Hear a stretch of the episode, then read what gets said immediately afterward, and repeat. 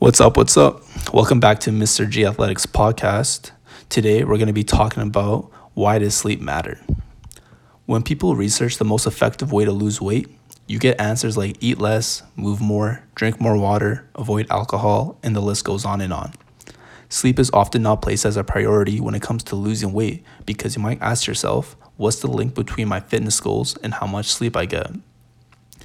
Although it's true that sleep doesn't directly affect your fitness goals, but sleep does affect them indirectly.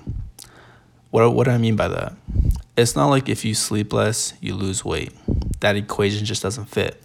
But what adequate sleep does, it provides you with the energy and the mental focus that is required to accomplish your fitness goals. Think about those nights where you only slept three to five hours and how your energy levels were during the day. Nine out of 10 people who didn't sleep enough the night before would prefer to take a nap or watch Netflix after a full day of work or school. And the last thing that is on their mind is keeping track of the food that they eat and getting in the gym. Not having enough sleep will also drive you to chase foods that are high in sugar, carbohydrates, and caffeine, which will give you a huge spike of energy for a limited for a limited amount of time before you come crashing down. Here's an interesting tip. Sleep deprivation will dull activity in your frontal lobe, which is responsible for decision making and self control.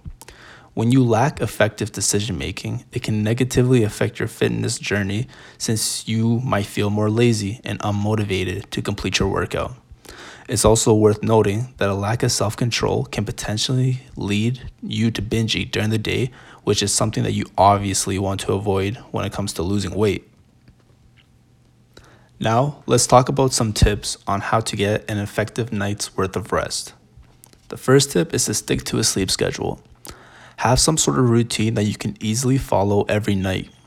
You might find that taking a hot shower, reading a book, meditating, or hanging out with family can be enough to calm your mind before you go to sleep. What you do doesn't matter, but finding what works for you and sticking to it every night can positively affect your sleep. Tip number two Watch what you eat and drink before you sleep.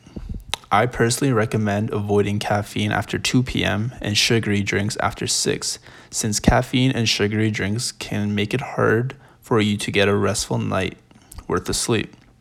Also, it, in my opinion, it's best to avoid eating large meals before you sleep. I find that with most people I've spoken to, sleeping with a full stomach can cause you to feel restless and too full to fall asleep. If you absolutely need to eat something before you sleep, I recommend you eat a bowl of veg- uh, a, bowl of fruits and vegetables, since they are a great option because they're easy to digest and they're healthy.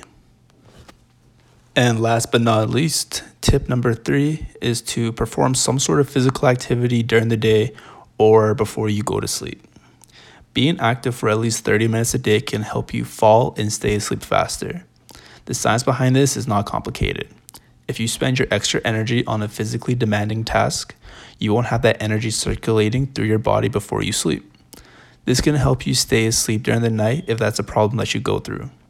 A great way to accomplish this is by walking around your neighborhood for 30 minutes, 30 minutes, walking around your neighborhood for 30 minutes before bedtime. If you found these tips helpful or have some suggestions on how to sleep better, feel free to message me on miss message me at Mr. G Athletics on Instagram. Thanks for listening and have a good one.